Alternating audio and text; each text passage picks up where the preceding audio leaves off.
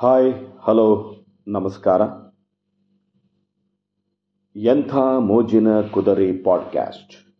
ನಾನು ನಿಮ್ಮ ಪರಮೇಶ್ವರಪ್ಪ ಕುದರಿ. ಇವತ್ತಿನ ವಿಷಯ, ಕ್ಷಮಿಸಿ ಬಿಡೋಣ. ಸ್ನೇಹಿತರೆ, ಜೀವನದಲ್ಲಿ ಕೆಲವ್ರನ್ನ ನಾವೇ ಮೊದಲು ಕ್ಷಮಿಸಿಬಿಡಬೇಕು.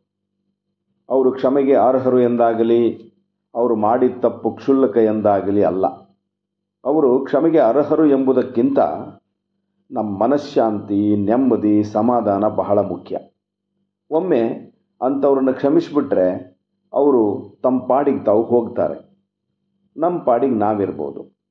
ಒಂದು ವೇಳೆ ಕ್ಷಮಿಸಲಿಲ್ಲ ಅಂತ ಇಟ್ಕೊಳ್ಳಿ ಅವರ ವಿರುದ್ಧ ಇನ್ನೂ ಹಾಗೆ, ವೈರತ್ವ ಮುಂದುವರೆಸಿದರೆ ಏನಾಗುತ್ತಪ್ಪ ಅಂದರೆ ಅವರ ಬಗ್ಗೆ ಅನಗತ್ಯವಾಗಿ ನಾವು ಯೋಚಿಸಬೇಕಾಗ್ತದೆ. ನಮ್ಮ ಆಲೋಚನೆಯಲ್ಲಿ ಅವರು ಉಳ್ಕೊಂಡ್ಬಿಡ್ತಾರೆ. ಅವ್ರ ಬಗ್ಗೆ ಯೋಚಿಸಿದಾಗೆಲ್ಲ ನಮ್ಮ ಮೂಡ್ ಹಾಳಾಗ್ತದೆ. ಮನಸ್ಸು ಕದಡಿದ ನೀರಿನಂತಾಗ್ತದೆ.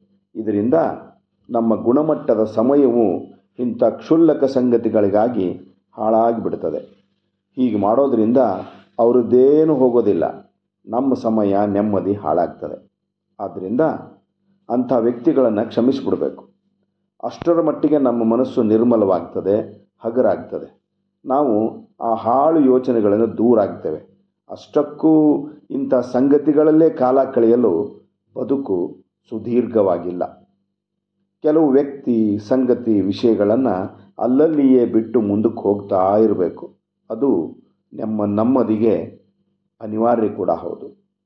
ಪಾಟೀಲ್ ಪುಟ್ಟಪ್ಪನವರು ಒಂದು ಹತ್ರ ಹೇಳ್ತಾರೆ, ವೈರತ್ವವನ್ನು ಸಾಧಿಸಿಕೊಂಡು ಹೋಗಲು ಈ ಜೀವನ ದೊಡ್ಡದೆಂದು ನಾನು ಭಾವಿಸಿಯೇ ಇಲ್ಲ ಅಂತ. ಏನಂತೀರಿ? ನಮಸ್ಕಾರ.